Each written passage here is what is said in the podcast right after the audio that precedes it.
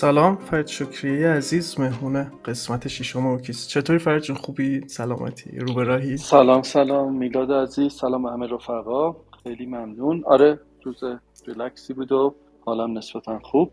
در خدمتم. خوشحالم اینجا عزیز دلی. من یه توضیح بدم. اولا امکان داره که اینترنت من قطع بشه وسط برنامه. یه سه چهار دقیقه نباشم حالا بالاخره شرایط اینترنت ایرانه و از مقدمه هم دوری می‌کنم. من با توجه به چیزایی که شنیدم تا الان فرید شکری سعی کرده خودش رو یک شهروند دغدغه‌مند بدونه. اگر من اینو دارم درست میگم یه تاییدیه به من بده که من شروع بکنم به سوال پرسیدن در مورد همین شهروند دقدق من مرسی میلاد. آره فکر می‌کنم حالا سوالا رو بپرس من سعی می‌کنم می‌کنم توضیح بدم. عزیز دل من می‌خوام بدونم که اصلا اساسا این دقدقه که در این شهروند دقدقه من وجود داره چیه؟ و برامون کامل باز کنی توضیح بدی که منظور تو وقتی میگی مثلا من یک شهروند دغدغه مند هستم چه چیزایی رو شامل دغدغه می‌دونی؟ یا اصلا به چه چیزی میگی دغدغه؟ و در ادامه توضیح بدی به ما که چطور یک نفر می‌تونه شهروند دغدغه مند باشه. مثال توی جای ما هستیم. مثلا الان من و فرید اینجا نشستیم.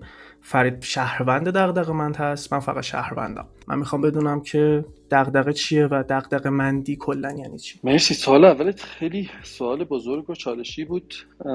یک کوچولو سعی می‌کنم پنج دقیقه جمعش بکنم. اگه وقت حوصله سر شد میلاد به هم یه تذکری بده بچه حوصلهشون سر نره. ببین خب اولا من معتقد به هیچ امر ذاتی یا در واقع هیچ اصالتی در هیچ چیزی نیستم. ما به هر حال هممون ادامه فرگشت هستیم یک در واقع تغییرات ژنتیکی در حالا یک گونه از حیوونا شکل گرفته. ما, ما اومدیم. تو این تغییری که شکل گرفته ما قابلیت استفاده از زبان رو به این پیچیدگی پیدا کردیم مفاهیم می‌سازیم فرهنگ می‌سازیم و بعد از اونجا فرگشت فرهنگی ساختیم. تا نهایتا رسیدیم به اینجا که به نظر می‌رسه آخرای کار باشه. تا سال 20 تغییرات اقلیمی یواش یواش به در واقع مرحله برگشت ناپذیری می‌رسه و احتمالا این گونه مثل خیلی گونه های دیگه مثل دایناسورا منقرض می‌کنه خودش رو و حالا احتمال داره ازش پلاستیک بمونه ای آی بمونه و خیلی هم طبیعت براش فرقی نمی‌کنه. کائنات براش فرقی نمی‌کنه که روی کره اصلا چیزی بمونه یا نه پس چیز ذاتی نیست. اینو اول شفافش بکنم. اما ما که میایم یک لول پایین تر حالا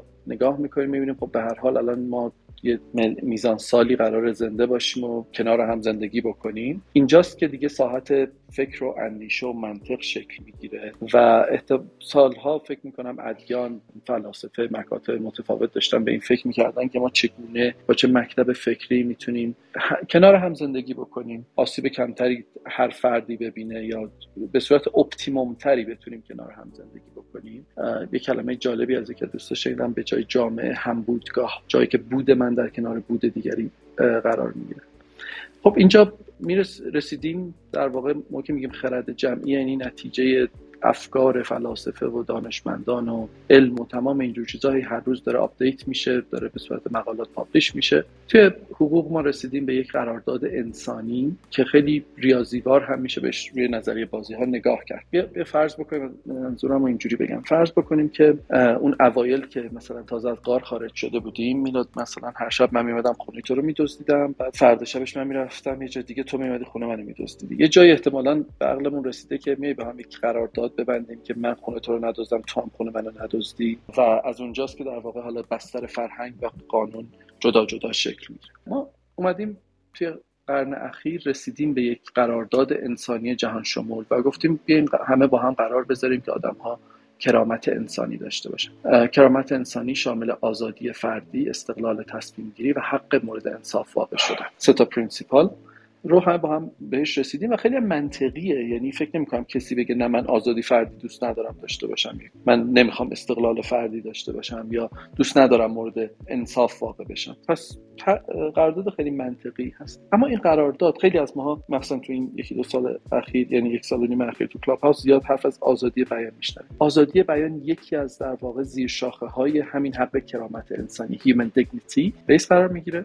در این قرارداد انسانی و بعد یکی از زیرشاخه‌هاش میشه در واقع آزادی بیان حالا آزادی عمل آزادی فکر و آزادی بیان. خب در ازای این حقوقی که ما داریم می‌گیریم یک وظیفه هم بر دوشمون هست.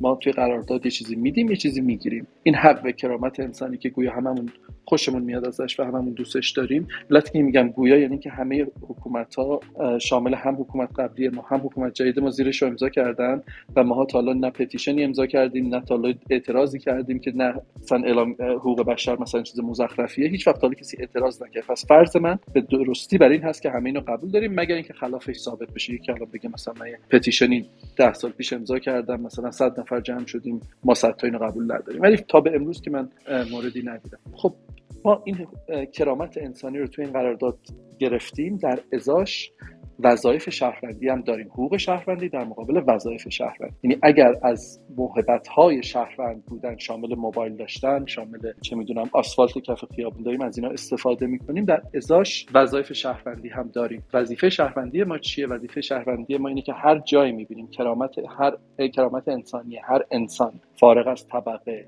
جنس مقام ژنتیک چه می‌دونم قومیت ethnicity هر چیزی هر جایی می‌بینیم که کرامت انسانی کسی داره زیر پا گذاشته میشه وظیفه شهروندی ما این هستش که سکوت نکنیم. منفعل نباشیم و در بست بستری که می‌تونه فساد ایجاد کنه. حتی اگه اون کرامت انسانی که داره زیر پا گذاشته میشه کسی که من ازش متنفرم. کسی که اصلا می‌خوام سر به تنش نباشه. اما اون جایی که حقش داره مورد انصاف واقع نمیشه وظیفه من هستش که صدامو بلند بکنم. به خاطر اینکه بستری که باز بشه که بتونه که توش کرامت انسانی انسان ها زیر پا گذاشته بشه یک روزی نوبت من اطرافیان منم می‌رسه. واسه همین حالا بخوام صحبتمو دیگه تمام بکنم تو قسمت من فکر کنم وظیفه شهروندی خیلی انتخابی اولا نیست. اینکه من مگر اینکه واقعا این نفر تصمیم بگیره که بره از شهر خارج بشه بره در وسط صحرا زندگی بکنه از تکنولوژی از مواهب شهروندی هم نخواد استفاده بکنه.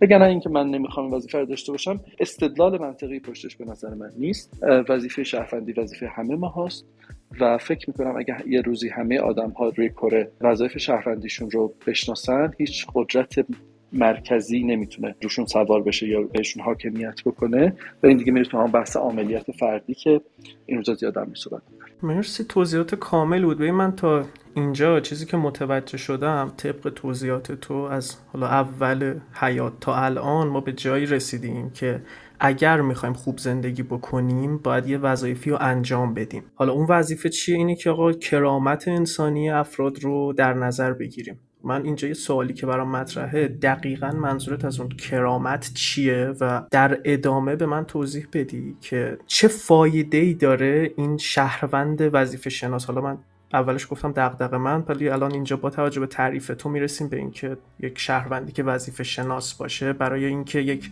بنفیتیو بگیره حالا از یک جامعه ای یا از یک هم بودگاهی اگه اشتباه نکنم گفتیم. حالا اینو برای ما توضیح بده. این کرامت انسانی من الان بخوام با یه فردی که فارسی بلد نیست صحبت بکنم کرامت رو نمی‌تونم براش توضیح بدم.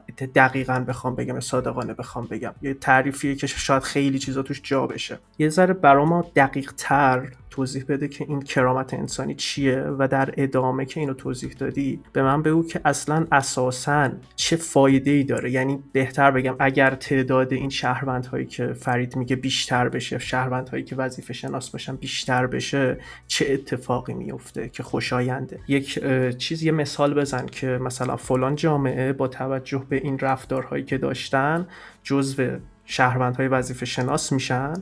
به این دلیلی که وظیفه شناسن این خدمات رو دارن می‌گیرن. یعنی یه شاخصه مهمش این تعریف های تعریف تو باشه که مثلا کرامت انسانی رو تونستن حفظ بکنن. اینو برای ما توضیح بده تا من یه سوال دراجه به همینم باز دارم چون خیلی کرامت انسانی برای من من نمی‌تونم توضیحش بدم ولی دوست دارم تو بیشتر آره، بگی. مرسی. مرسی. مرسی ببین اینجوری بذار بحث باز بکنم. توضیح که دادم. کرامت کرامت انسانی خیلی ساده. گفتم آزادی فردی. استقلال در تصمیم گیری و حق مورد انصاف واقع شدن. این کرامت انسانی هر انسانی قرارداد بستیم که هر کسی که به دنیا اومد این حقوق رو بهش بدیم. یه قرارداد انسانی با هم بستیم. ذاتی نیستا. یعنی با بد به تولد با خودش نیاورده بچه اون رو در این جهان. بلکه ما انسان ها تصمیم گرفتیم که این حق در حق هیومن دیگنیتی رو بهش بدیم. خب حالا این شخص آزادی فردی بعد از اینکه به در واقع سن قانونی می‌رسه. حالا در مورد محدودیتاش فکر کنم متخصص بهتر از من می‌تونه صحبت بکنه. حالا الان مثلا من و تو بالای 18 سال هستیم.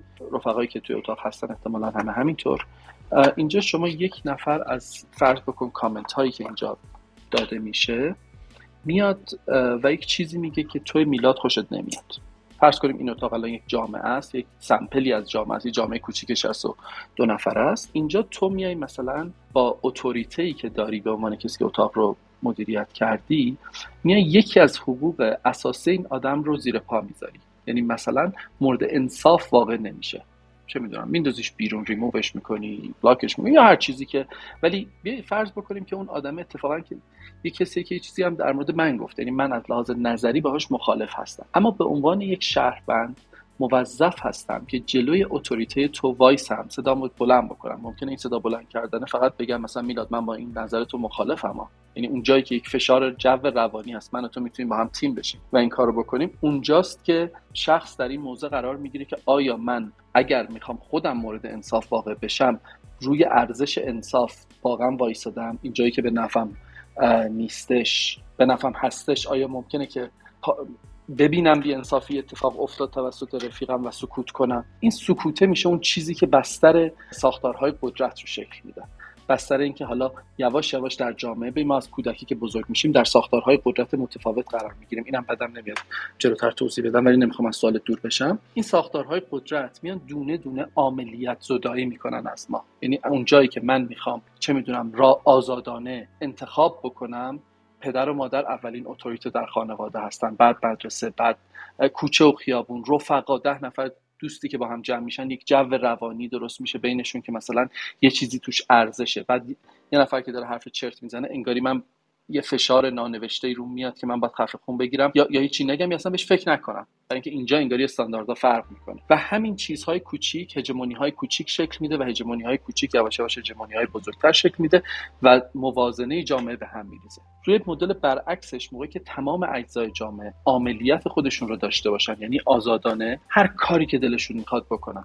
توی تصمیم گیریشون استقلال فردی داشته باشن. مثلا چون من به تو نگم میلاد چرا تو این کارو داری می‌کنی؟ خب تو آزادی هر کار دلت می‌خواد بکنی بکنی. به من چه؟ تو کار بقیه باید من دخالت بکنم. اگر این سه تا اصل رو هر کسی پاش کاملا وایسه هیچ ساختار قدرتی شکل نمی‌گیره و ساختارها و اگر یواش یواش میانگین عملیات جامعه بره به سمت بالاتر میانگین اتوریته در اون جامعه میاد پایینتر. جمله با این حرف تمام می‌کنم که دموکراسی زاده فرهنگ دموکراتیکه.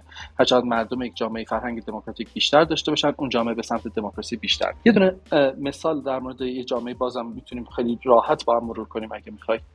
فقط تا اینجا نمی‌دونم. تونستم جواب آره, آره. بدم؟ نه نه. کفایت کرد توضیحات توضیحات خوبی هم بود و آره من می‌خواستم بگم که یک مثال بزن یک مثال واقعی که چه جامعه رو می‌تونی الان برای ما مثال بزنی که این اتفاق افتاده و شهرونداش طبق توضیح فرید شکری مثال دارن عمل می‌کنن و اوضاع خوبی دارن و حالشون خوبه و زندگی خوبی دارن و حالا اون چه ساختارهای قدرت رو تونستن برکنار بکنن و بتونن راحت زندگی بکنن تمام اون حقوقی که یک شهروند باید داشته باشه رو دارن. من می‌خوام بدونم که اگر من بخوام برم تحقیق بکنم برم نمی‌دونم یه جا زندگی بکنم نسبت به این تعریف فرید شکریه کجا رو مثلا برای زندگی انتخاب بکنم و چه جامعه ای می‌تونه به ما نشون بده فرید شکریه که همچین شاخص ها رو داره. اگه داری تو ذهنت بگو اگه نه که بله بله. حالا می‌تونه بله. نه نه ببین دقیقا سوال خیلی خیلی خوبیه. هیچ جامعه هیچ حکومتی هیچ ساختار قدرتی در دنیا نیستش که به یوتوپیا یا آرمان شهر رسیده باشه. هیچ جایی نداریم که تمام مفاد اعلامیه جهانی حقوق بشر رو به درستی رعایت بکنه. پس فعلا ما یوتوپیایی نداریم اگر به عنوان یک بنچمارک بخوایم نگاهش بکنیم. مورد کاوی بکنیم. اما ما خیلی شفاف و خوب ترند ها رو می‌تونیم نگاه بکنیم. یه جامعه امریکا رو اول مثال بزنیم. جامعه ما اولا خیلی پیچیده است و تحلیل کردنش خیلی هم تنش برانگیزه. من فعلا میرم یه جامعه اون طرف. ما یک بستر قانونی دموکراتیک رو می‌بینیم که در واقع پدران اون جامعه این رو بنیان نهادن. کسایی که خودشون بردهدار بودن کسایی که معتقد بودن زنان حق رأی نباید داشته باشن و کلی دخالت های دیگه داشتن توی زندگی مردم می‌کردن و در در ساحت قانونی داشتن جلوگیری می‌کردن و طبقه میساختن و اقلیت میساختن. خب این جامعه رو ما بیم توی سالها توی این چند قرن اخیر نگاه بکنیم و ببینیم چه اتفاقی میفته که یواش یواش جامعه به سمت دموکراتیک تر حرکت می‌کنه. هر چقدر مردم دموکراتیک تر میشن فشار روی ساختارهای قدرت زیادتر میشه و ساختارهای قدرت هی مجبور میشن که عقب نشینی بکنن عقب نشینی بکنن عقب نشینی بکنن. مثال خیلی شفافش فکر می‌کنم جنگ ویتنام باشه. مونتی کندی میاد تو تلویزیون اعلام می‌کنه که ما به ویتنام حمله کردیم. خب و داریم سلاح شیمیایی هم استفاده می‌کنیم. هیچ مشکلی نبوده. جامعه هم okay خب دارن انجامش میدن. اما موقعی که اعتراضات به جنگ ویتنام شروع میشه به موازاتش جنبش های مدنی جنبش civil rights movement جنبش مدنی میشه اگه اشتباه نکنم. جنبش حقوق زنان جنبش محیط زیست hippie movement جنبش های psychedelic و تمام این اتفاقاتی که توی اون دهه های امریکا میفته. نتیجهش چی میشه؟ موقعی که امریکا مثلا می‌خواد بیاد نزدیک به چهل سال بعدش به عراق حمله بکنی یک سال مجبور میشه که پروپاگاندا انجام بده. خب پس یواش یواش. از میزان سلطه داره خیلی سرعت کمی داره ولی وجود داره. داره از میزان سلطه هی کم و کم کمتر میشه. به موازاتش دارن مردم به عملیات بیشتر می‌رسن و آزادن بیشتر میشن. باز یه مثال خیلی ملموسترش برای ماها تفاوت در واقع دو تا کابینه اوباما و بایدن هستند و, و اتفاقی که واسه هیلاری کلینتون سال 2016 میفته در واقع گفتمانی رو داریم به اسم برنی ساندرز که میاد اگر یک طیفی از چپ و راست بکشیم برنی ساندرز نه اینکه چپی باشه ولی یکم برنی ساندرز بیاد تو اروپا حزب راستی احتمالا نوازش هست. ولی توی طیف امریکا خیلی چپی تر از حتی دموکرات است. موقعی که هیلاری کلینتون در واقع تو سال 2016 نمیاد اون درصدی که جوانهایی که طرفدار برنی سندرز شدن یعنی اون گفتمان آزادتر رو میپسندن نمیاره توی کمپین خودش به در واقع ترامپ میبازه. اما توی در واقع انتخابات بعدی بایدن موقعی که مجبور میشه از ترس اینکه یعنی واقعا بدون سندرز احتمالا برنده نمی‌شد اینجا چیکار می‌کنه؟ میاد یک سری از اجنده های سیاسی سری از برنامه های سیاسی اقتصادی که سندرز داره. یعنی اینجا وارد یک لابی یک مذاکره بده بستون میشن. بخوام خیلی ساده رو بگم. اینه که سندرز میگه خب چیا به من میدی؟ کدوم یکی از اجنده های من رو میاری تو برنامه که منم حمایتت بکنم؟ اونم میگه خیلی خب اینو اینو اینو. حالا اینجا ما کاملا می‌تونیم به صورت کمی بیایم برنامه های پیشنهادی اوباما و بایدن که جفتشون در واقع خیلی نزدیک بودن بایدن توی اون یکی ادمنستریشن هم بوده اینطور با هم مقایسه بکنیم. اینجا می‌بینیم که برنامه ها به سمت لیبرالتر حرکت کرده. نه اینکه کاملا لیبرال شده نه اینکه امریکا هنوز اصلاحاتش نباید تموم بشه نه اینکه جامعه در امریکا همه به عملیات رسیدن هیچ کدوم از اینا نیست. فقط ما داریم روند پیشرفت رو که خیلی کنده رو نگاه می‌کنیم و می‌ذاریم در ادامه اون روند طولانی تر که در چه زمانی حق در واقع سفید پوستان حق مسلم خودشون می‌دونستن برده داشتن رو در چه زمانی و با چه مشقاتی که جامعه صداش بلند میشه مطالبه می‌کنه قوانین عوض میشه. حقوق زنها همین در واقع حق رأی در رأی زنان همینطور.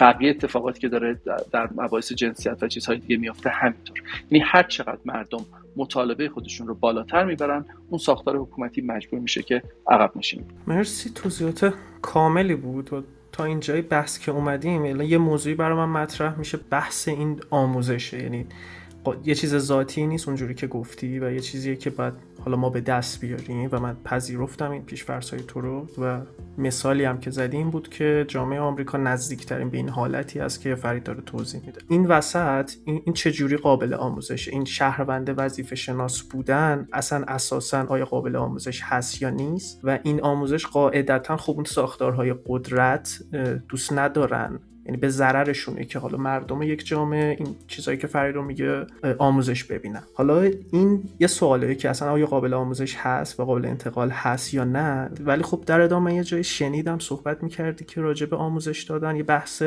یادگیری و فراگیری رو مطرح می‌کردی. می‌خوای یه توضیح راجع به اون یادگیری و تفاوت یادگیری و فراگیری به ما بده و در ادامه بگو که شهروند وظیفه شناس بودن. آیا قابل یادگیری یا فراگیری هست؟ و اگر هست به چه شکل میشه این کار انجام داده بشه؟ یعنی مثلا وظیفه چه شخصیه وظیفه مثال همون شهروند وظیفه شناسه که به بقیه این آگاهی رو برسونه؟ یا نه تغییراتی مثلا این آموزش باید از طرف همون ساختارهای قدرت باشه که خیلی بعید می‌رسه اینطوری باشه. ساختارهای قدرت اصلا نمی‌خوان که مردم این آموزش رو بگیرن. ساختارهای اصلا آزاداندیشی مردم واسهشون ضرر داره. مثال خیلی خیلی کوچیکش که هممون تجربهش کردیم خانواده است.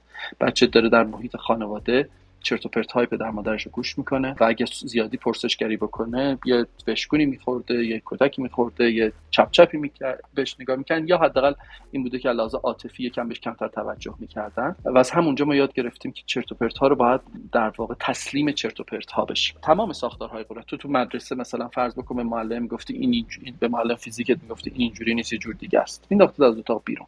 اساتید دانشگاهمون همینطور. سر کار میری رئیست مثلا بگی این مسیری که دارین میان اشتباس.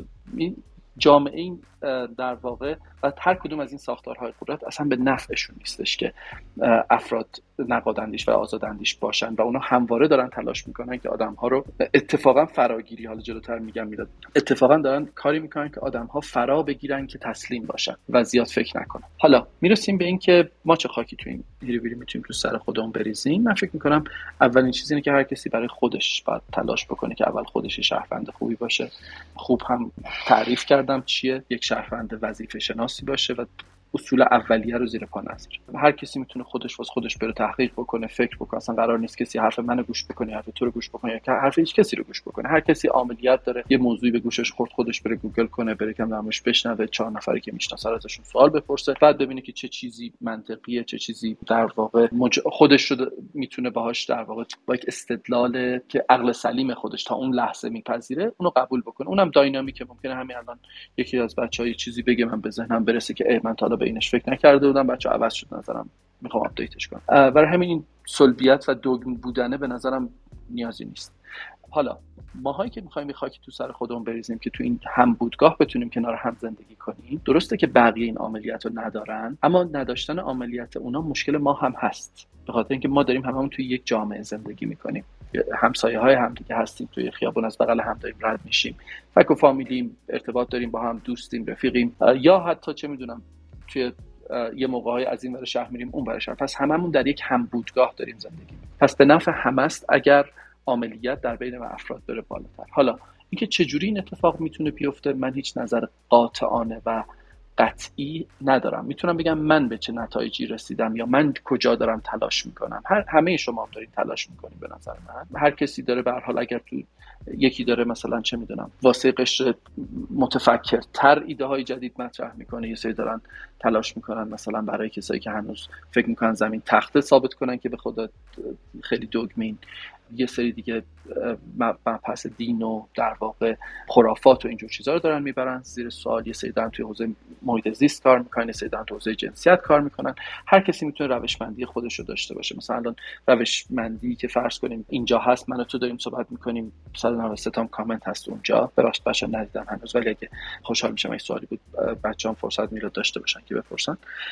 یا نقد یا انتقاد هر چیز پس روشمندی ها می‌تونه متفاوت باشه و هر کسی می‌تونه استقلال فردی خودش رو در روشمندیش داشته باشه. برای همین باز باز همون جایی که ماها داریم تو کار هم هی دخالت می‌کنیم. میگیم فلانی چرا این کار؟ مسخره می‌کنیم هم دیگه. داریم هی جو روانی درست می‌کنیم. چرا مثلا اینطوری شد؟ چرا اونطوری شد؟ این داره اون کارو می‌کنه. ها مسخرهش کنیم اینجور اینا باز خودش نقض حقوق شهروندی اون نفریه که ما داریم انجامش میدیم. هر کسی آزاد هر کار دلش می‌خواد بکنه در ساحت نقد می‌تونیم انتقاد کنیم بگیم این روشمندی رو من به این دلیل فکر می‌کنم میزان در واقع آسیبش بیشتر از در واقع نتیجه مثبتشه.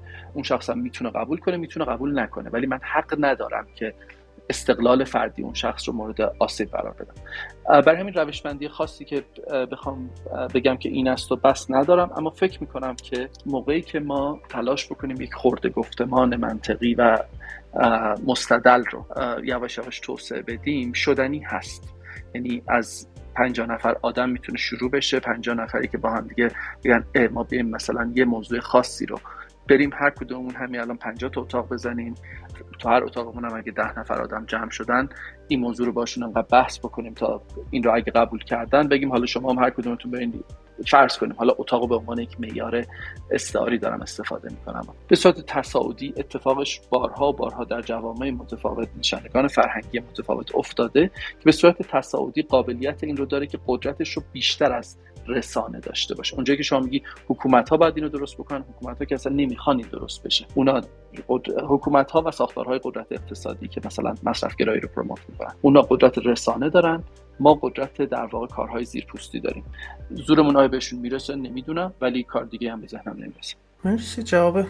حالا منطقی بود به نظر من ولی یه جای صحبتات گفتی هر کسی می‌تونه هر کاری بکنه یعنی می‌تونه بره خودش باید بره دنبال اون منابعی که می‌خواد.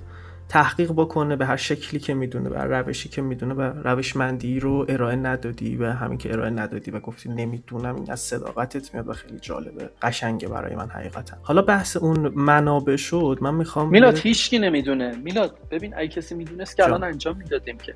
هیچکی نمی‌دونه. هر کی بگه می‌دونم اشتباه فقط بحث اینه که بحث اینه که باید با هم گفتگو بکنیم. یعنی می‌تونیم از روش های همدیگه چیز یاد بگیریم. مثلا من واقعا به عنوان کسی که الان یک نمی‌دونم یک سال فکر کنم شده که پدیده اسکپتیک توی کلاب هاوس اومده من دیروز واسه اولین بار praise ش کردم یعنی تحسینش کردم. کماکان مخالف روشمندیش هستم ها.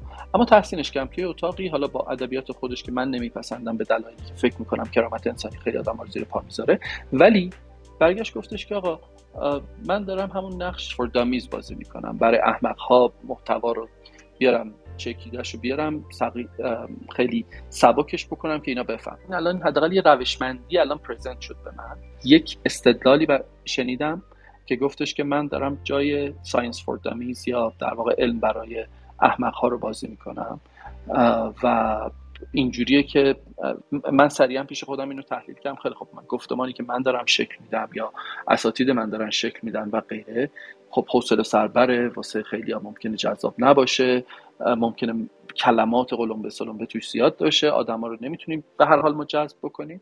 و یه نفری داره میره تو اون سطحی که در واقع مخاطب مثلا احمدی نژاد هست مخاطب طرفدارای به حال پدیده احمدی نژاد نباید رسید دست کم بگیریم. تو اون سطحی که مخاطب گونه دیگری فکر می‌کنه داره با یک روشی که اونا رو جذب می‌کنه کار می‌کنه. حالا اینجا من کماکان به اون نقد هایی دارم. اما اونم یه روشه. شاید از من موفق تر باشه. من نمی‌دونم. شاید بتونیم متحد نانوشته ای باشیم. یعنی اون جایی که یه نفری داره توی یه segment جامعه مخاطب کار می‌کنه یکی دیگه داره توی segment دیگه یکی دیگه توی segment دیگه داره کار می‌کنه. من فکر می‌کنم فقط یه حلقه گم شده هست این segment ها رو بتونه به هم دیگه وصل بکنه و اون یک قرارداد انسانی جهان شموله که همه سرش بتونیم توافق داشته باشیم. به این نتیجه رسیدیم. یه سری روش ها هست. متفاوته ولی قاعدتا هیچ روشی کامل نیست دیگه. یعنی یه سری صحبت ها حوصله سربره شاید محتوای ارزشمندتری داشته باشه یه سری صحبت ها نه. حالا یه جای صحبتت گفتی که من راجع فرد می‌خوام صحبت بکنم راجع به یک شهروندی که می‌خواد وظیفه شناس باشه. گفتی باید بره خودش تحقیق بکنه. حالا به عنوان فریدی که این این شهروند دغدغه من رو داره ازش دفاع می‌کنه یه جورایی و داره یه جورایی توضیح میده بهتره بگم. چه منابعی معرفی می‌کنی؟ مثال چون می‌دونم که این شهروند دغدغه من محدود به زمان دیگه یعنی چه مثلا 50 سال پیش تعریف مثلا شهروند وظیفه شناس یا دغدغه من مطمئنا متفاوته با الان. برای کسی که همین الان امروز تصمیم گرفته که شهروند شهروند که هست وظیفه شناس یا دغدغه مند باشه یکی دوتا نویسنده یا یکی دوتا کتاب معرفی کن و بگو چرا این کتاب ها و این نویسنده ها رو داری معرفی می‌کنی. فکر کنم این خیلی خوب باشه برای کسی که چون می‌دونیم همونجوری که گفتی و ساختارهای قدرت رسانه دستشون هست و قاعدتا منابعی که یه نفری الان بره یه چیزی رو سرچ بکنه اون چون صفحه اول صفحه نیست که به درد بخور باشه و با یه سری چیزای دیگه پر شده که برخلاف این صحبت تو اگه خودت تو بخوای الان دوتا کتاب و دوتا نویسنده آره معرفی کنی کیو میگی و این چراییش هم خیلی مهمه توضیح بدی چرا اینا رو گفتی. مرسی, مرسی. من اگه اجازه بدی میلاد این سوال تو در یک قالب دیگری تعریف می‌خوام بکنم. می‌خوام روایت شخصی خودم رو بگم. چون به نظرم هر کسی در واقع مسیر خودش رو برای یافتن چیزها پیدا می‌کنه. من در قالب روایت خودم که فکرم می‌کنم چون خیلی از بچه های رفقایی که اینجا هستن هنوز هیچ وقت فرصت نشده من روایت زندگی خودم رو براشون تعریف بکنم. من میگم من با چه چیزهایی مواجه شدم و نتیجه افکاری که امروز دارم میگم از چه منابع و در واقع آره. سورس هایی هستش و در در واقع در طولش هم حالا هر کتابی چیزی به ذهنم برسه حتما خدمت از نوجوانیم شروع می‌کنم. موقعی که خب خیلی فشار وحشتناکی از طرف خانواده روم بود که حتما تو باید بری در واقع جای پای برادر بزرگ تو بذاری و همش باید بیست باشی و بری شریف و از اینجور. برنامه و منم خب به خاطر اون موقع نمی‌دونستم خیلی سال بعدتر فهمیدم که من ADHD دارم و واقعا نمی‌تونستم کتاب بخونم. یعنی من مثلا آخرین باری که شب امتحان درس خوندم امتحانای نهایی سوم راهنمایی نمرام هم همیشه خیلی بالا نبود. معمولا هم کلاس رو میپیچوندم و همش بازی تو حیات و اینجور چیزا. و چون از قدیم انگلیسی میخوندم از بچگی معلم زبان بشم و ادبیات انگلیسی خوندم. دیگه می‌تونی حدس بزنی چه فشارهای زیادی از روی خانواده بگیر فک و فامیل حتی مدرسه مدیر مدرسه میگه من دیپلمتو نمیدم تو مثلا داداش فلانی آبروی مدرسه ما میگه اینجور چرت خب من واقعیتش اینه که موقعی که داشت رفتم ادبیات انگلیسی بخونم خیلی نمی‌دونستم در مورد این رشته. و فکر می‌کردم که خب انگلیسی دارم می‌خونم ولی خب واقعا رشته بود که خیلی روی زندگی من تاثیر گذاشت. اونجا با حالا یکی دو سال اول که درسای جنرال انگلیش انگلیسی عادی داشتیم. حالا یکم زبان شناسی یاد گرفتم. توی زبان شناسی مثلا کتاب جورج یول The Study of Language خیلی کتاب خوش دستیه. ترم یک واسه ورود به زبان شناسی بود. توی همین کلاب هاوس هم چندین بار بحث های مثلا نسبتا حرفه‌ای پیش اومد. فکر نمی کنم از سطح همین کتاب Language جورج یول بیشتر بود سطحش. همین این کتاب یکی از کتابایی که به آدم پیشنهاد میدم اگر دوست دارن زبان شناسی بخونن. بعد یواش یواش بالاتر اومدیم توی نقد ادبی وارد در واقع مباحث متفاوت شدیم. یکم یونگ فروید و یونگ رو زیاد خوندیم. من اون موقع یونگ رو خیلی خوشم اومد. کتاب یونگ به نظرم حالا محتوای یونگ. هم می‌تونیم در مورد کتاباش صحبت کنیم هم می‌تونیم در مورد خود بینشش صحبت بکنیم که افرادی بعد از یونگ هم اومدن اینا رو خیلی خوب بازش کردن. با اون آشنا شدم باز همون نقد ادبی که می‌تونم بگم خیلی تاثیر روی زندگیم داشت یه قسمت با مطالعات فرهنگی آشنا شدم. توی مطالعات فرهنگی باز گرایش های متفاوتی و ابزارهای متفاوتی برای مطالعات فرهنگی هستش. مکتب فرانکفورت رو آشنا شدم. بعدش من خیلی توی زندگیم رولان بارت تاثیر داشت با رولان بارت آشنا شدم نشانه شناسی فرهنگی رولان بارت رو خوندم. توی بحث های پس ساختارگرایی چون تو باز اینا همشون زیر مجموعه نقد ادبی قرار می‌گیره توی بحث های پس ساختارگرایی فوکو رو خیلی دوست داشتم و مثلا روی مبحث جنسیت History of Sexuality فوکو رو خیلی علاقمو جلب کرد. به موازاتش آها یادم رفت. یکی از آدمایی که خیلی تو زندگی من تاثیر داشتش چامسکی بود. خب به خاطر عشقی که به زبان داشتم از همون 17 18 سالگی ویدیوهای چامسکی رو خیلی می‌دیدم. و واقعا حداقل زبان آدم خیلی خوب توش می‌تونه یاد بگیره. اما محتوای در واقع فکر و اندیشش واقعا تاثیرگذار بود روی من و خیلی زندگی من تغییر داد. یکی از دو, دو تا مثالش رو می‌زنم موقعی که مشی یادم رفت. این استاد دانشگاهی که توی فرانسه یک در رو روی این می‌ذاره که هولوکاست وجود نداشته از دانشگاه اخراجش می‌کنن داشتن محاکمش می‌کردن. یه پتیشنی امضا میشه توی دنیا که چامسکی زیرش رو امضا می‌کنه. خودش یهودی بوده پدر مادرش صهیونیست بودن. و دفاع می‌کنه از اون آدم که نباید اینو اخراج می‌کردیم و نباید محاکمش بکنیم. توی مثلا پرس کانفرنسی که حالا ویدیوش هست توی یوتیوب می‌تونید ببینین کلی همه عصبانی و یهودی دارن بهش حمله می‌کنن که تو چرا داری از حق این آدم چرا داری از این دفاع می‌کنی؟ تو پدر مادر خود به خاطر هولوکاست از اروپا مهاجرت کردن به امریکا و شامسکی اونجا جمله میگه میگه دفاع کردن از حق یک نفر برای آزادی بیان دفاع کردن از عقیدش نیست. در واقع کماکان با این آدم مخالفم. اینم در واقع مقالاتی که علیهش نوشتم و اینم مقالاتی که می‌خوام بنویسم اما ما حق نداشتیم. مثلا توی سن 17 18 سالگی خیلی رو من تاثیر داشته آدم می‌تونن اینطوری هم فکر بکنن و پای اصولشون پای در واقع چیزهایی که یه بار بهش فکر کردن و منطقی دونستن پای اونا وایسن. حالا کماکان هم باز بذارن که با در ساعت مناظره ممکنه چیزی آدم باز چیز جدید یاد بگیره. یعنی دوگ نباشیم باز رو اون چیزی که بهش چامسکی خب خیلی از کتاباش خوبه. یه کتاب داره روی آنارشی خیلی کتاب داره. چامسکی بخوام بگم. کتاب آنارشیزمش هست. کتاب The Essentials, The Essentials of چامسکی. خیلی فکر می‌کنم کافی باشه واسه اینکه یه نفر بخواد مثلا کلی چامسکی رو متوجه بشه Prospects of Democracy فکر می‌کنم وجوه دموکراسی که هم کتاب هم یه ویدیو سه ساعت و نیمه است. Manufacturing Consent کارخانه تولید رضایت. حالا این کارخانه تولید رضایت که سیستم پروپاگاندا رو توضیح میده با اون ور صحبت های رولن بارت توی سمیالوجی خیلی خیلی مچ میشه. نشان شناسی فرهنگی که یه اتاق خوبی هم با سعید داشتیم چند چند ماه پیش در موردش هنوز سیوش هست. اینا چیزایی بودش که من توی اون دوران در واقع باشون آشنا شدم و توسط این چیزها شکل گرفت. بعد حالا تو هر کدوم از این علایقی که پیدا کردم هر جایی در واقع روش انگوش بذاری دیگه هزار تا محتوا هست شاید یک صدمش یک میلیونمش به دست من رسیده باشه یا من فرصت کرده باشم بدونم چیه. خیلی هم چیزای زیادی هست که نمی‌دونم و مشتاقم که یاد بگیرم. توضیحات کامل و خوبی بود. من سوالی که اینجا مطرح میشه و نکته که برای من جالبه اینه که از نویسنده های ایرانی یعنی تو این چند تا قسمت کسی از افراد حالا فارسی زبان یا کسایی که حالا نویسنده های کتابن اسمی نمی‌بره و این, این نمی‌دونم از کجا میاد از نبودش میاد یا اینکه نمی... نمی‌دونم. اگر کسی رو توی ذهنت داری که ایرانی هست فارسی کتابی نوشته یا یک نویسنده ای هست که در راست این صحبت های تو کمک می‌کنه به این شهروند وظیفه شناسی یا دقدق مند بودن معرفی کن به ما چون من خودم سراغ ندارم و حقیقتا دنبالشم که کسی رو داخل ایران یا حالا خارج ایران ولی فارسی زبان می‌شناسی یک نویسنده یا یک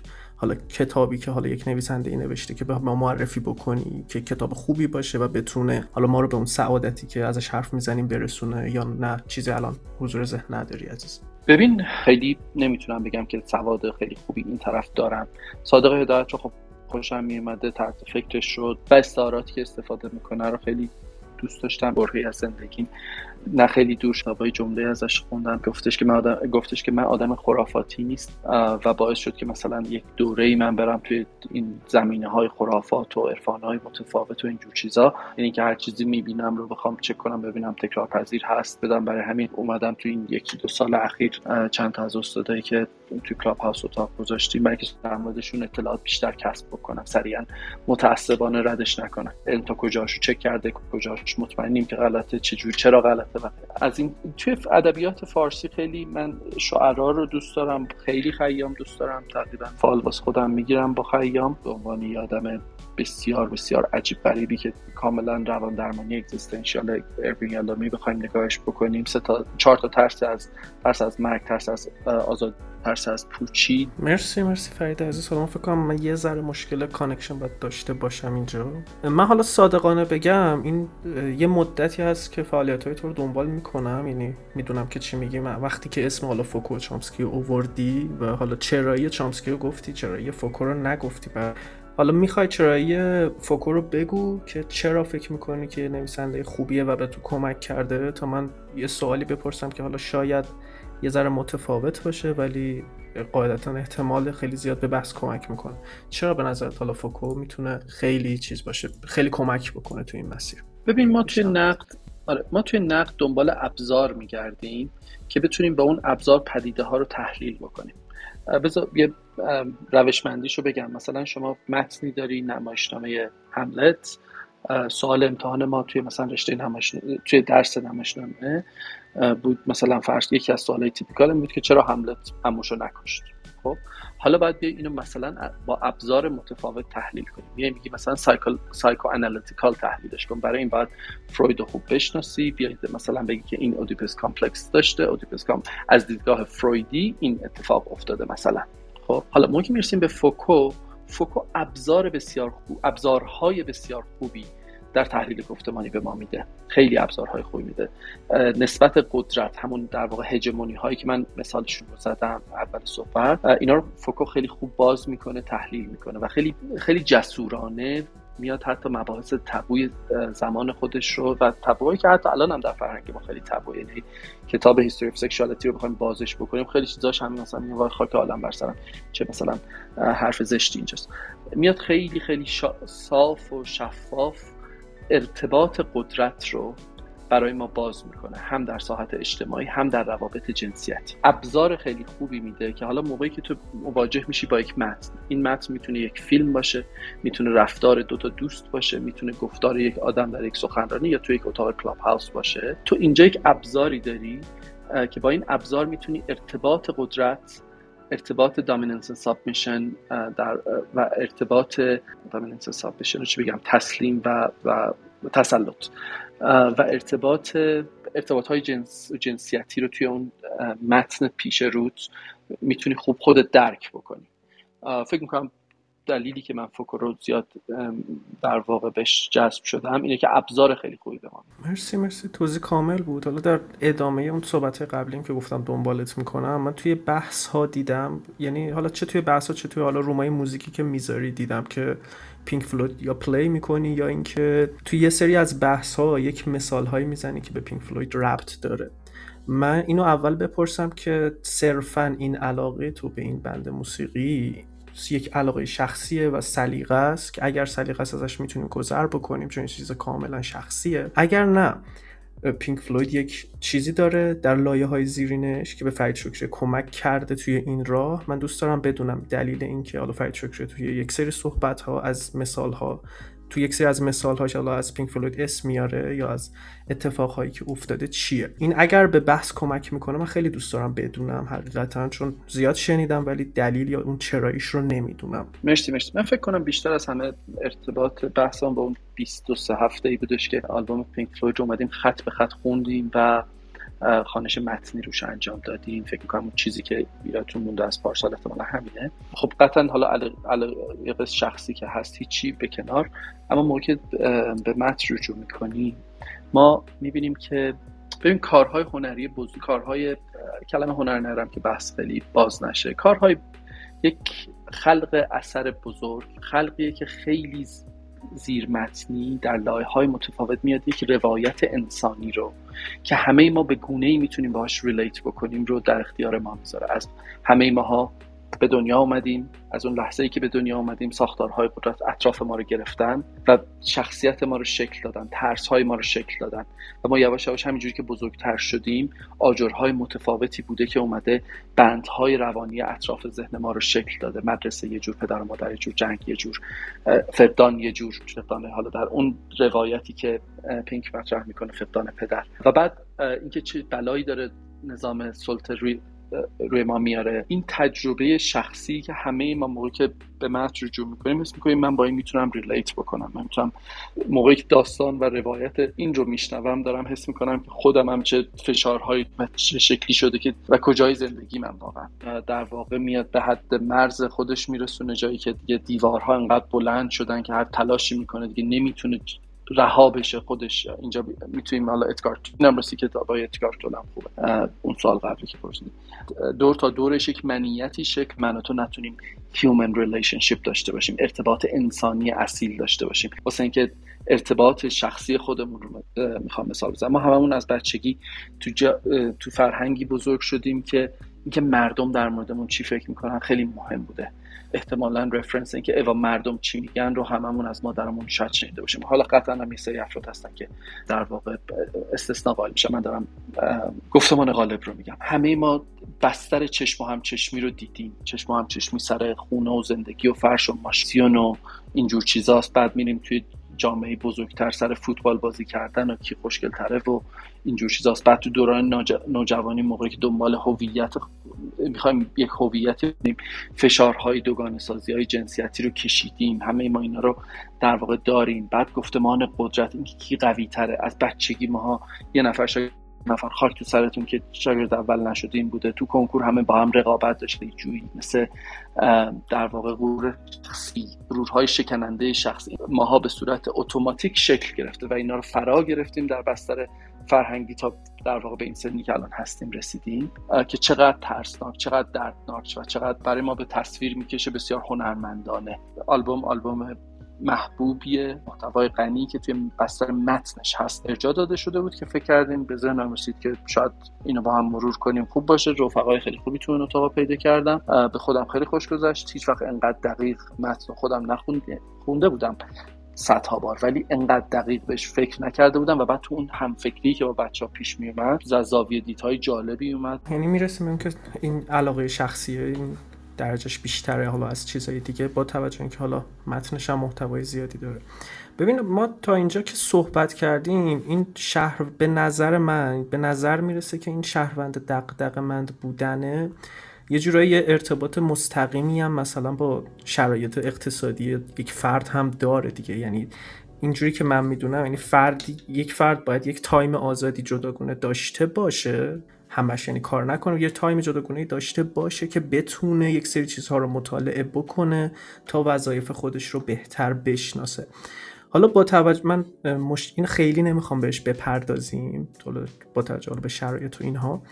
توی خود ایران قالب مردم جوری که من مشاهده کردم البته به نظر نمی‌رسه که وقت داشته باشن که به این درجه برسن و یک خودشون رو با توجه به تعریف فرید شهروند وظیفه شناس حالا بکنن.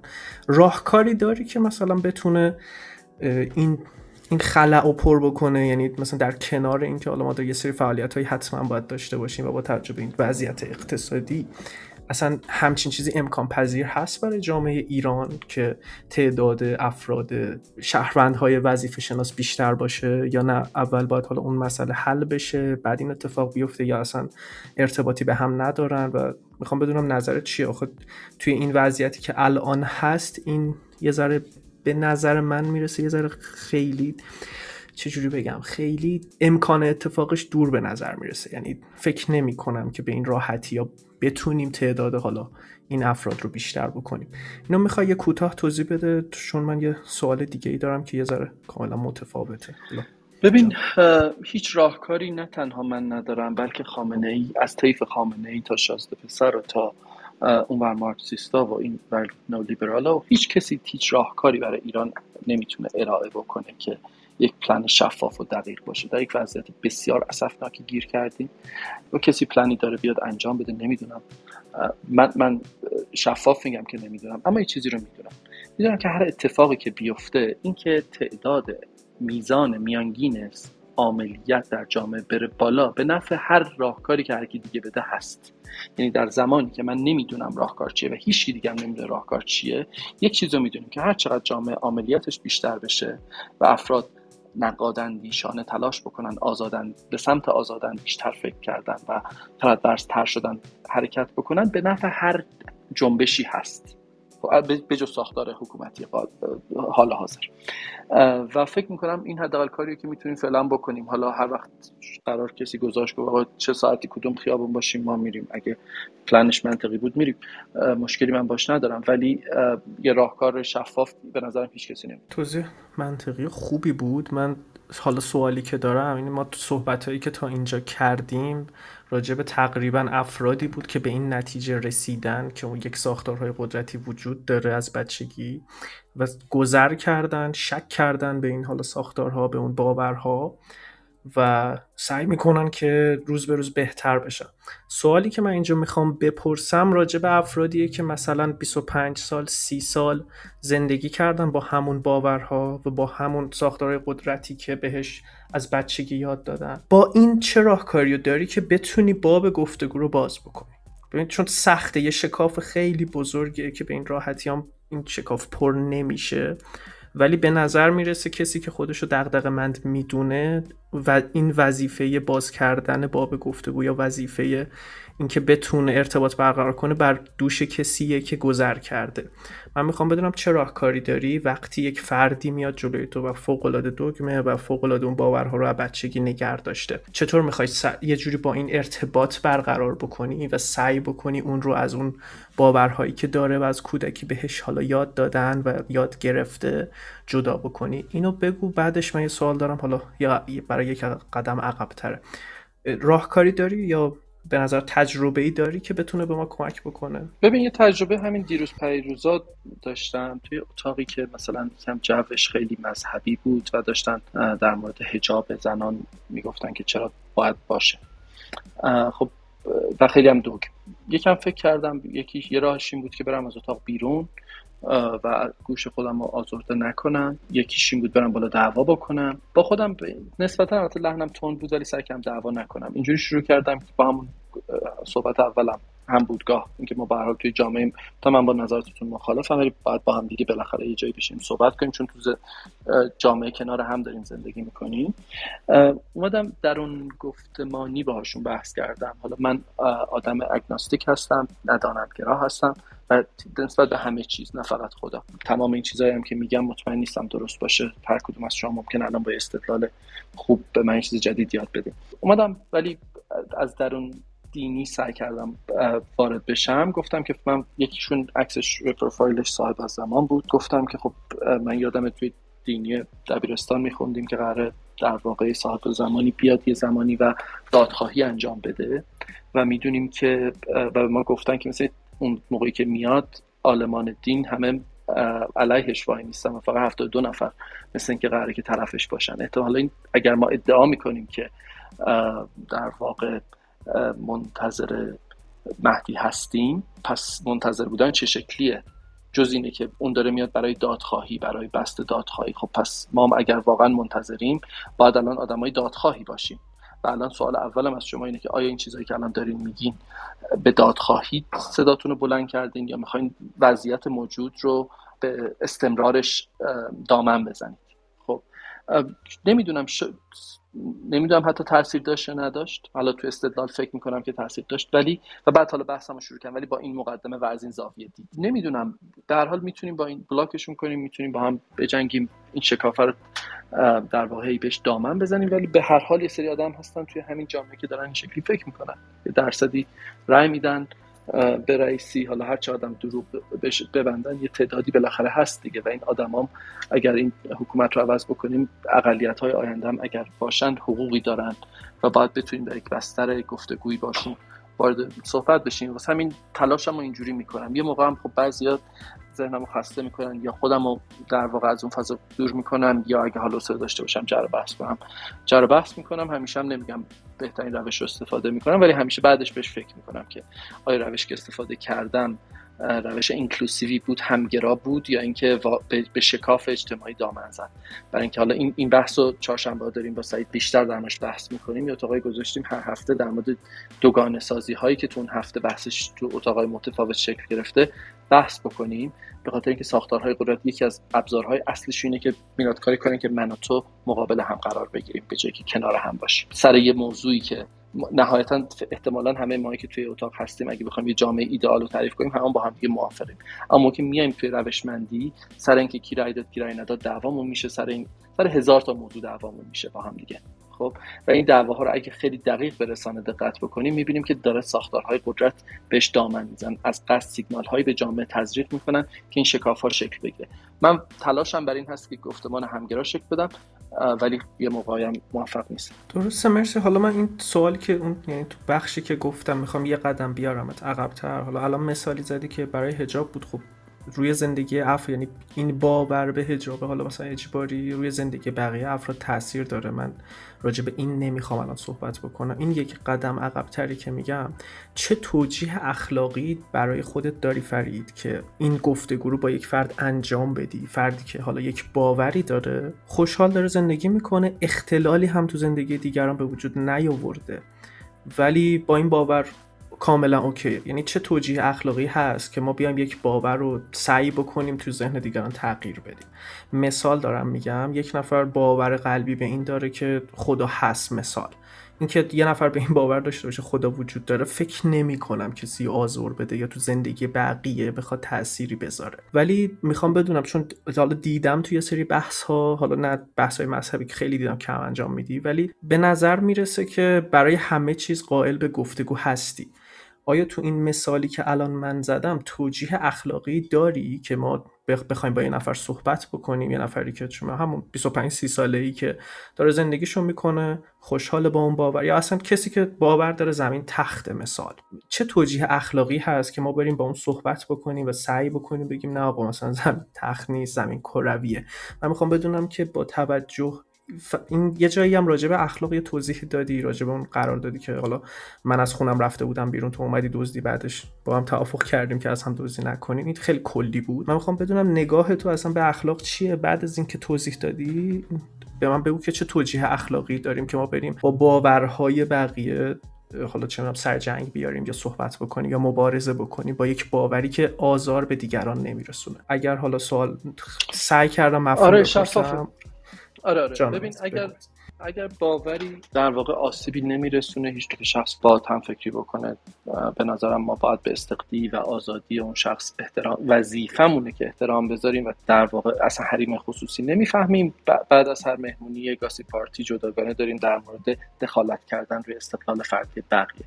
خب پس اون, اون یه بحث جدا. اما اگر میاد در فضای رسانه در سوشال میدیا شروع می‌کنه گفتمانش رو تبلیغ کردن در عین حال که آزاده که هر فکر و اندیشه ای داره من هم آزاد هستم که فکر و در ساحت نقد فکر و اندیشه مقابل اون رو قرار بدم. برای اینکه بستری که اون آدم داره توی اون اتاق مثلا یک چیزی رو یک محتوایی رو پخش می‌کنه یک سری مخاطبی داره. معمولا اگه من ببینم مخاطباش خیلی پایینه با رفتن خودم بیشتر بهش دامن نمی‌زنم. اما اگر ببینم که در واقع اگه حال و داشته باشم و ببینم که در واقع ممکنه شبهاتی رو داره در ذهن بقیه افراد جامعه که اونام تو هم بودگاه من هستن شکل میده. پس اینجا دیگه نمی‌تونیم بگیم آسیبی داره با جامعه نمیرسونه. اونجا در ساحت نقد وارد گفتگو میشه. جواب قانع کننده بود؟ من برنامه بیشتر از حالا یک ساعت یک ساعت و ده دقیقه نیست و اول بگم خیلی خوشحالم که اومدی اینجا و واقعا گپی بود که حال داد و من خیلی چسبید یه جورایی بهتره بگم. سوال آخری که من از تو دارم و از همه مهمونا تقریبا می‌پرسم اینه که از نظر فرید شکریه که امروز اینجا بود و ما حرفاشو شنیدیم. تعریف آزادی یعنی چی؟ وقتی میگم تعریف آزادی از نظر فرید شکریه دوست دارم که مستقیم و بدون سانسور خود فرید شکری آزادی رو برای ما تعریف بکنه و اگر این آزادی قاعدتا که خب حد و مرز داره ولی می‌خوام بدونم اون خط قرمزا و اون حد و مرزهای آزادی برای فرید شکری چیه؟ حالا یه بخشش رو توضیح دادی که حالا این رعایت بکنیم و به حقوق افراد حالا احترام بذاریم و وارد مسائل شخصی نشیم. این خیلی خوب این یه دونه از اون حد و مرزها بود. حالا برای ما توضیح بده که یک شهروند چه آزادی هایی باید داشته باشه و اون حد و مرز چیه؟ این به عنوان سوال آخر من می‌خوام از تو بپرسم و خیلی ممنون که حالا اینجا بودی. آزادی از دیدگاه من از درون ذهن خود من شکل می‌گیره. ما بیشتر از همه ذهن خودمونه که ما رو در بند قرار داده و ساختارهای قدرت متفاوت هم نحوهی که ما رو دارن کنترل می‌کنن با کاشتن در واقع باگ های اینسپت اینسپت کردن باگ هایی در اعماق ناخودآگاه ما هستش. آزادی فرد موقعی شکل می‌گیره که بتونه دونه دونه اینها رو شناسایی بکنه و از بندشون رها بشه. موقع از بند اونا رها بشه دیگه احتیاجی نیست در چارچوب فرهنگی زبانی بخواد اون الگو سازی هایی که جامعه انجام داده رو انجام بده. هر کاری که دلش بخواد می‌تونه بکنه. نه دیگه نمیترسه از اینکه ای وای آدم چه فکری می‌کنن مردم چه فکری می‌کنن. هزینه آزادی خیلی گذافه ممکنه که در واقع خانواده آدمو ترد بکنن. ممکنه حکومت آدمو دستگیر بکنه. ممکنه خیلی اتفاقا بیفته. اما آزادی از دیدگاه من موقعی که من بتونم چیزهایی که به صورت خطای شناختی در اعماق ناخودآگاه من کاشته شده و ساختارهای قدرت دقیقا می‌دونن که چه شکلی با این الگوریتم می‌تونن من رو رفتارم رو بیهیویرم رو حتی طرز فکرم رو کنترل بکنن و این چیزیه که آزادی رو شکل میده. اون بیرون بقیه آدم ها همشون تو اون هم بودگاه هستن. دیگه بقیهش میره تو قرارداد انسانی که کافی همون بیس قرارداد انسانی رو من خودم اول آزاد باشم که هر کاری می‌خوام بکنم از هیچ چیزی نترسم و انتخاب عاملانه خودم رو بکنم که من این رو می‌خوام انجامش بدم یا نمی‌خوام انجام بدم و مسئولیتش هم پای خود مسئولیت عواقبش هم پای خودمه. من الان می‌تونم اینجا مثلا دهنم رو باز کنم خوش خار مادر بدم. تو زندگی من دادم. تایم خیلی زیادی از زندگی ما آدم بد دهنی بودم.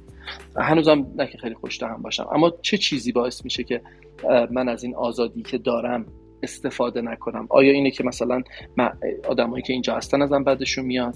یا اینه که مثلا میلاد منو میندازه بیرون؟ هر اتفاقی که داره میفته مسئولیت عواقبش رو دوش خودمه. من آزادم هر کاری بکنم کافیه فکر کنم ببینم به جون نمی‌خرم انجامش نمیدم. واسه من از اینکه مثلا آدم ها اخلاق رو به عنوان خطکشی می‌گیرم بزنم تو سر هم دیگه خوشم نمیاد. من آزادم هر کار دارم می‌خواد بکنم و عواقبش هم خودم میپذیرم. علت اینکه من الان دهن آواز نمی‌کنم فوش بدم اینه که هم بودگاهی که دارم که این کلاب هاوسی که دارم میام آیا اینکه من شروع کنم به باز تولید کردن مثلا یک سری ساختارهای قدرت و کلیشه های جنسیت زده متفاوت. آیا این داره جامعه ای که من فردا می‌خوام توی زندگی بکنم و بهتر می‌کنه؟ من فردا نمی‌تونم در جایگاه قربانی باشم بگم اه مرد شور ایرانیان هم بردن که اینجوریان. من خودم بودم که روز به همون رو باز تولیدش کردم. و دیگه جایگاه قربانی ما که آزادی داریم که جایگاه قربانی نداریم. فقط جایگاه عملیات داریم. هر کاری می‌کنی نتیجهش هم خودت می‌بینی. الانم دنیا همینه که هست. اگرم می‌خوای ببین چه خاکی می‌خوای تو سر خودت بریزی که هر مسئول عواقبی هم کاری هم که داری می‌کنی هر عواقبی داره رو دوش خودت. مرسی مرسی. توضیح خوبی بود بازم میگم. مرسی که اومدی به من که خیلی چسبید و دم همتون گرم که اینجا بودید و گوش دادید. من دیگه موزیک می‌ذارم و رومو میبندم. فعلا همگی.